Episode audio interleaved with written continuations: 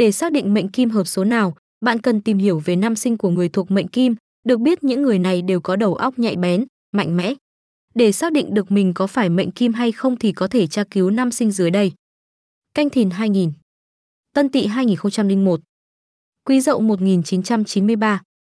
Canh Tuất 1970 Tân Hợi 1971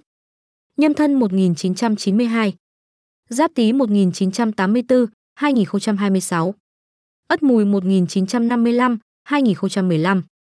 Giáp Ngọ 1954 2014 Ất Sửu 1985 1925 Quý Mão 1963 2023 Nhâm Dần 1962 2022